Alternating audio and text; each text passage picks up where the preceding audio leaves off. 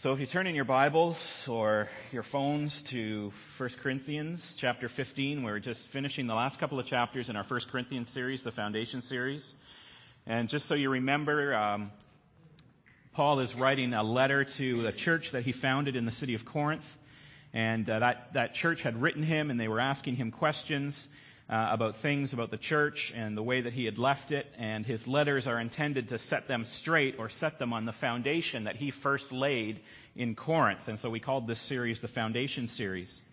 And he wants to get the church, Paul does, he wants to get the church reset on the basic foundation stones of what they should be believing. And remember, we covered some of them last winter. We covered unity and grace and purity and humility and freedom from idolatry and the proper use of our liberty and using our gifts in the body and all those different things that we have covered are all foundational church-wide teachings that Paul wants to lay. And he is, as you remember when we talked about those things, Paul is laying those foundation stones of unity and grace and purity and all those things on the cornerstones of Jesus and the gospel. So Paul wants explicitly to tie everything back to Jesus and to the good news, the gospel of what Jesus did. So he wants us to be anchored on that. He wants us to be set on those stones. All of Paul's answers that he gives are set on Christ and the gospel. And so in chapter 15, Paul's going to do that again. Paul is going to uh, anchor the church back on a foundation stone, something that they that should be basic to their faith that they have to understand. His church in Corinth has started to lean off their foundation. It started to drift off their anchor on a key issue. Is it just me, or am I getting it off the monitors? There's like a ring in an echo. Sorry, it's just me? Okay, sorry. Maybe it's just in my head. Uh, could be. There's not a lot going on in there sometimes. Um, so, in chapter 15, uh, Paul is doing that again. He, the church that he founded, Corinth, is starting to lean off of their foundation. They're starting to drift off their anchor on, on a key issue of the gospel. And it's this issue that, that Paul wants to pull them back into line emphatically. And the issue that they're slipping on is this amazing final climactic result of the work of Jesus and the promise of God, which is our bodily resurrection and our glorification. That's what chapter 15 is all about. It's about resurrection and glorification. And as he replies to his church, Paul writes in verse 12, he says, If it's preached that Christ has been raised from the dead, how can some of you say that there is no resurrection from the dead? And so that's our little key. This is what he's answering. Some of the people in, in Corinth were missing the fact that there was a bodily resurrection, that people were not going to be resurrected in the end.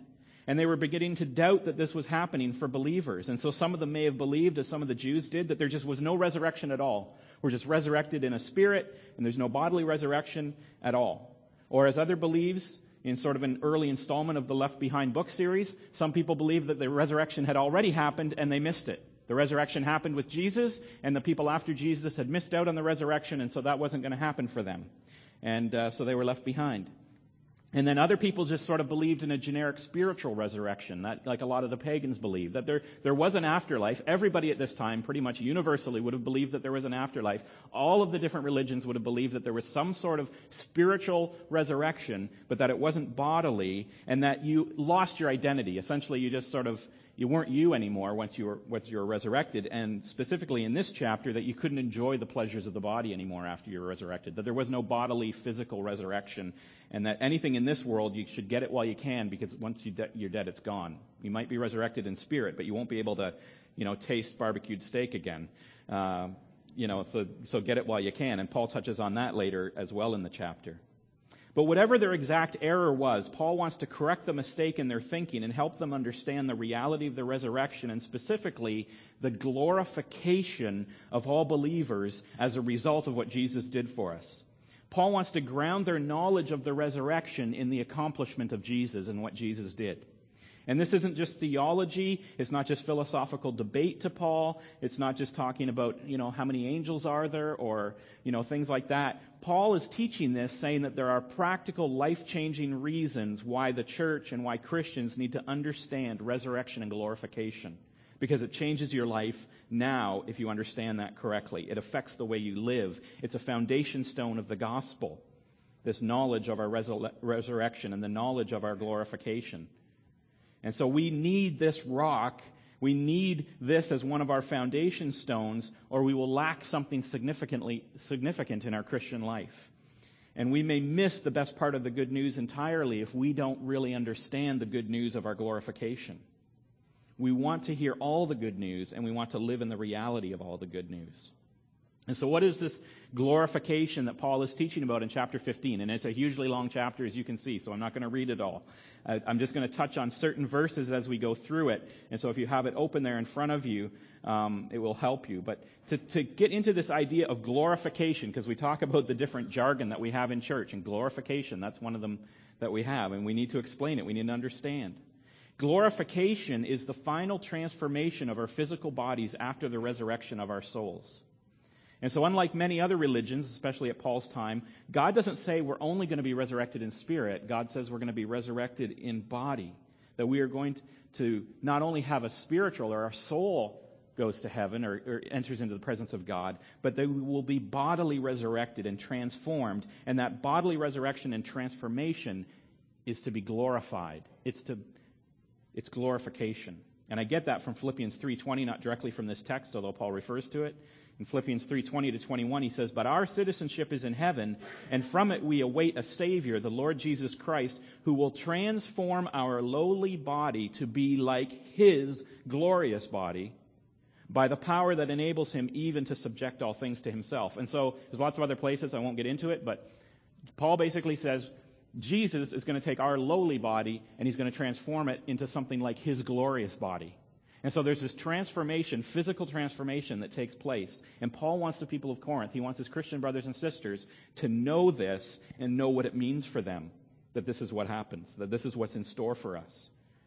And glorification is something that God planned from the beginning, that it was always in God's mind that he would be surrounded by these glorified people, by us in our glory. It says in Romans 8:29, he says, "For those whom he foreknew, he he also for those whom he foreknew, he also predestined. And those whom he predestined, he also called. And those whom he called, he also justified. And those whom he justified, he also glorified. And so God has always had in mind from the very beginning of time that he was going to glorify the people that follow him. And so Paul is speaking to this issue of glorification, this final conclusion of the good news of Jesus Christ, the reward at the end of it all. And so when we talk about glorification, it's something we expect as a culmination, as a completing of the work of Jesus. And it's a glory that goes on forever. And we're going to talk about more about what that glorification actually is in just a few minutes. But at this point, we just need to understand that Paul is talking about the promise of our resurrection in bodies, and that those bodies are going to be different, and they're going to be transformed. They're going to be bodies like Jesus has now. So what does Paul want to communicate about this? What is he writing this particular section of the letter to his church in Corinth about? What response is he expecting from his readers? And first of all, just very quickly, I want you to see in the very first few verses there, um, from 1 to 5 approximately, Paul starts out with the gospel. If you're ever looking for just a summary of the gospel, 1 Corinthians 15, you can just keep that in mind right at the beginning. Paul wants to ground this in the gospel. He's saying to them, I want you to remember this. This is important to your spiritual life and to your faith that you remember this. I want to remind you of something. I want to remind you of the gospel I preached to you, which you received and on which you have taken your stand. And by this gospel you are saved if you hold firmly to the word I preached to you. Otherwise, you have believed in vain. For what I received, I passed on to you as of first importance that Christ died for our sins, according to the Scriptures, that he was buried, that he was raised on the third day, according to the Scriptures, and that he appeared to Peter and then to the twelve. And then he goes on and talks about the appearances of Jesus. And so Paul says the good news of what Jesus did, people, remember this, includes his resurrection. The gospel doesn't end with Jesus on a cross. The good news of the gospel includes Jesus' bodily resurrection that was witnessed by many people and his transformation and his going up to heaven. And people saw that Jesus, you know, didn't just die and then he's with God in spirit, that Jesus came back in bodily form and was resurrected in the body. And so why are you then saying that there's no resurrection of the dead, he says in verse 12?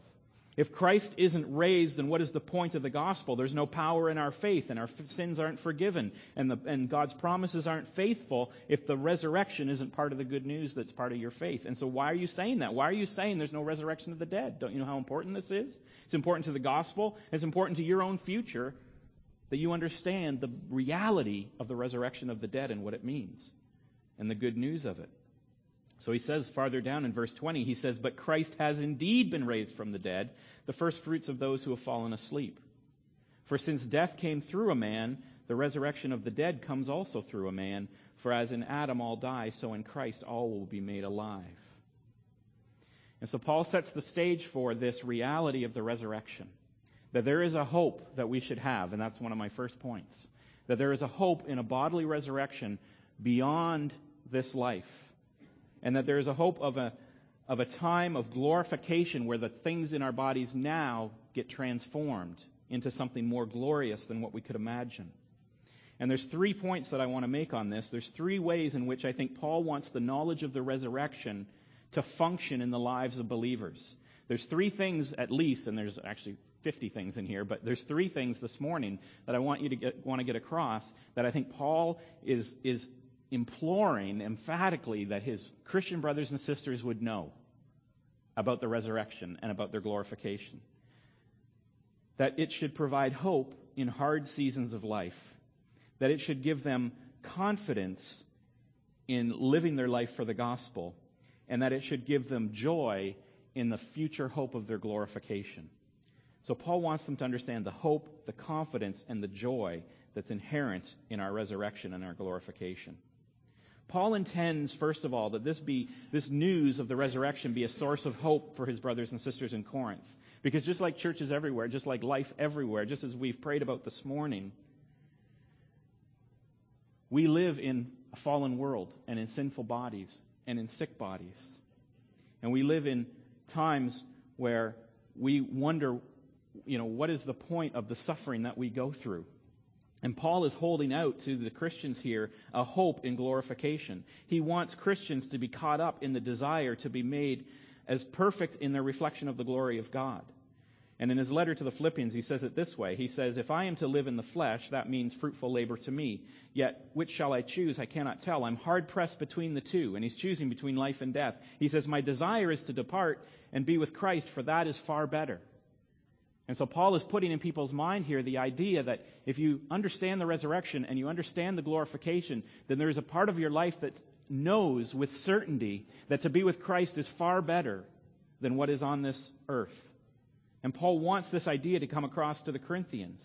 Look, glorification is as good as it sounds. And when you, like Paul, are facing torture or illness or imprisonment or even death, Paul is grounding his hope and he's grounding our hope in the culmination of the gospel that Jesus died, he conquered death, he was the firstborn into a glorified body, and to set the stage for what is coming for you.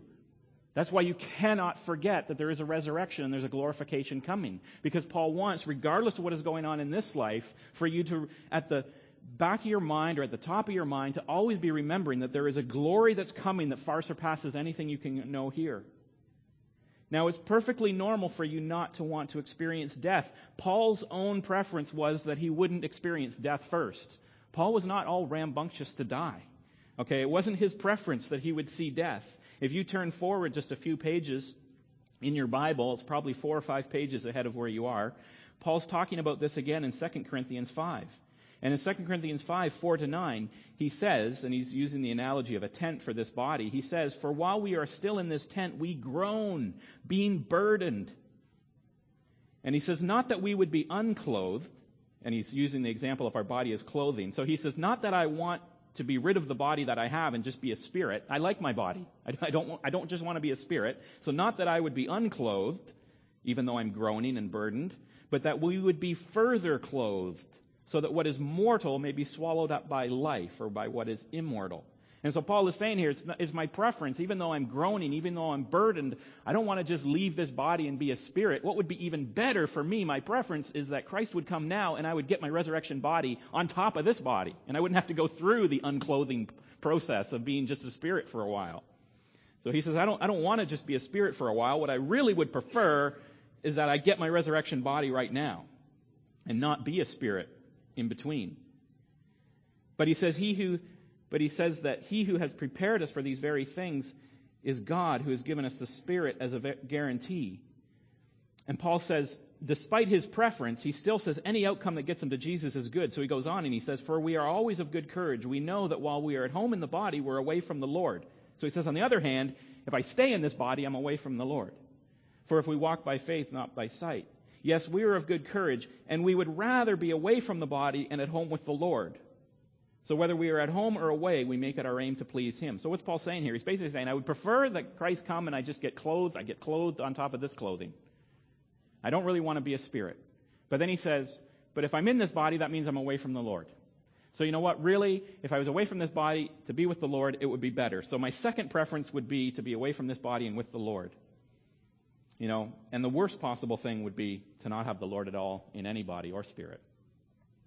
So Paul, it's, it's normal to not want to die. It's normal to not want to go through that. Paul didn't want to go through it himself. He would rather have the, the glorification body come upon himself, but he knew that he would rather be at home with the Lord than not have the Lord at all. And so he doesn't want to experience death any more than any of us do. But as he wrote in Philippians, sitting in jail after the beatings and after the attacks and after the sickness and after the death, he, he knew that death wasn't something to be feared. He knew that it was something that to depart from this body was to be with Christ. And so the first thing is the hope in the hard seasons of life that we're in. As much grief and sorrow and compassion as these seasons in our life require, Paul fixes the hearts of his people on something greater. Paul figured that his hard times could only end well for him, that it would only either get better or he would be with Christ. And that's how it is with Christians. That's what he's saying to the people. He's saying, look, things are either going to get better for you or you're going to end up with Jesus. It only ends up well for Christians in the hard times of our life. Right?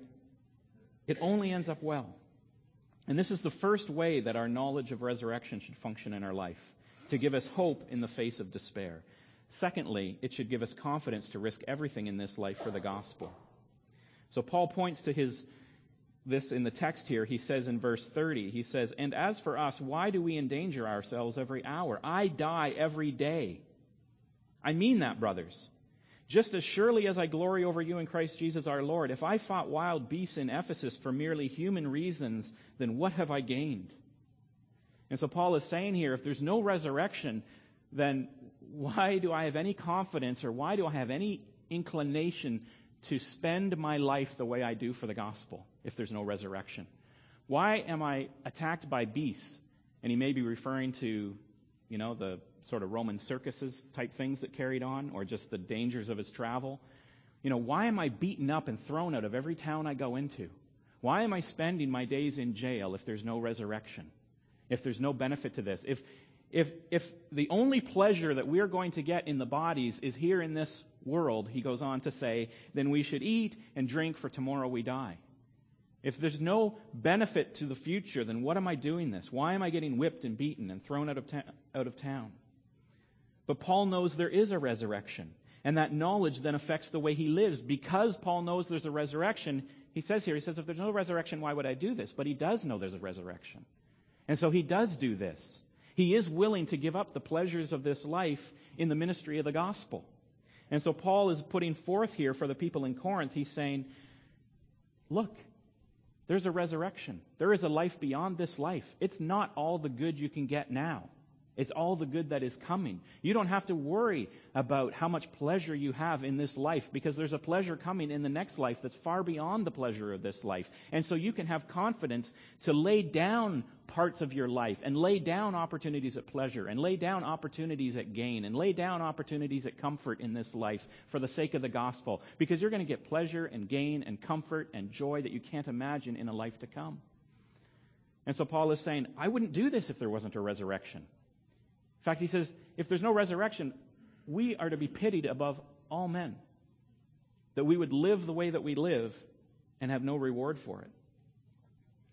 And so Paul uses this example of the text here of seeds as bodies. If you look down in verse 36, when he talks about this death and this resurrection, this glorification, he says, What you sow does not come to life unless it dies.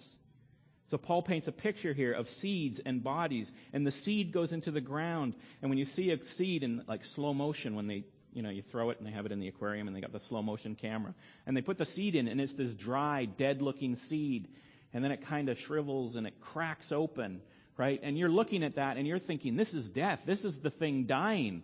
But after it shrivels up a little bit and it gets dry and it cracks open, then what happens? Then the little green shoot comes up, right?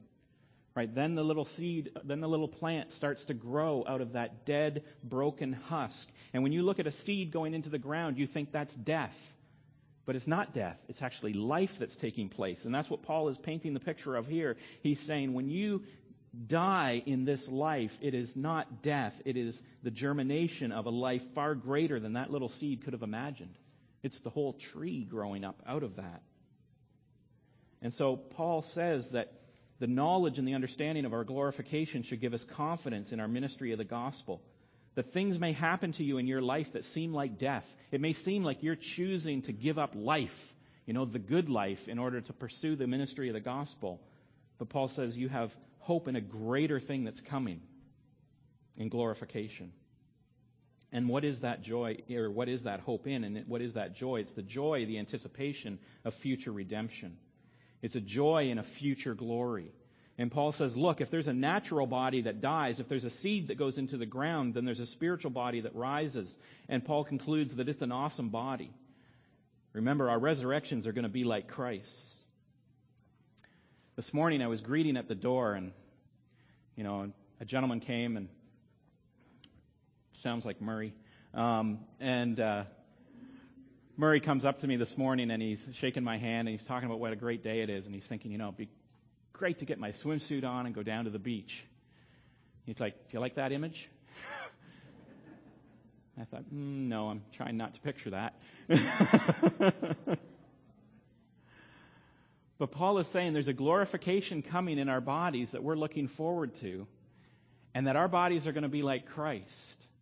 And so when we think about our bodies in this world, and we think about how time and illness and everything takes the toll on our body. Paul says to picture something else to the church in Corinth. He says that there is a mystery here, that there is going to be a likeness of a man from heaven that we will bear in verse 49. He says, Just as we have become the likeness of earthly men, so we will bear the likeness of the man from heaven. Listen, I tell you a mystery. We will not all sleep, but we will all be changed. In a flash, in the twinkling of an eye, at the last trumpet, for the trumpet will sound, the dead will be raised imperishable, and we will be changed. And so that Murray I like to think about. That Murray who in a twinkling of an eye is changed. And that's the Murray I think Murray likes to think about too. That in the twinkling of an eye will be changed and the perishable shall become imperishable. And we will no longer have the likeness of Adam, but we'll have the likeness of Jesus. Is anybody looking forward to that? Is anybody looking forward to that day when, in a twinkling of an eye, the dead will be raised imperishable and we will be changed? That there's this physical transformation that will take place? Right? When we think about the body of Jesus, what do we know about it? His resurrection body. Thomas touched it. He made he made breakfast for them on the beach and he ate fish with them, right? It's a physical body, but it could also pass through a door. He could just enter into a room without anybody knowing how he got in there. And and he was recognizable as Jesus, sort of, but not immediately recognizable because people walked with him on the road. They, they walked a long way, and then, until he actually revealed himself as who he was, and they sort of looked at him, they realized it was him. They didn't realize it was him at first. And so when we think about our glorification, as we go into a lot of stuff here, but as we think about our glorification, Paul is saying, look, there is a physical body that's coming. We are going to be raised imperishable. We are going to be changed. We're going to have a body that doesn't age. We are going to be able to eat. We are going to be able to feast with Jesus. We are going to be able to, to uh, do things that we can't imagine that we could do in our bodies now. And that's the bodies we're looking forward to. That's the body that Paul wants us to look forward to as Christians. That we have this glorification that's coming. That there might even be a light. There might even be a shining about us, a glowing. Because you think of Jesus on the Mount of Transfiguration, he glowed. And you think of Moses when he was in the presence of God and he had to veil his face because of the glowing of his face. And so there is this glorification of our bodies that, that just shines. But we're still us. We're still recognizable. Jesus is still Jesus, and Murray is still Murray. Graham is still Graham. You know, Nancy's still Nancy. And so we'll recognize each other and be able to enjoy each other's company.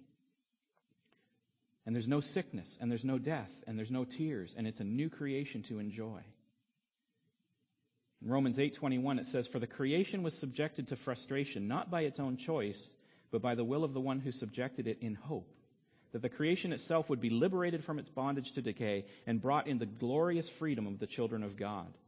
And so Paul is saying here that all of creation is going to be recreated along with the freedom of our bodies, along with the redemption and the glorification of our bodies. All of creation is going to get dragged along in that glorification, waiting for our freedom.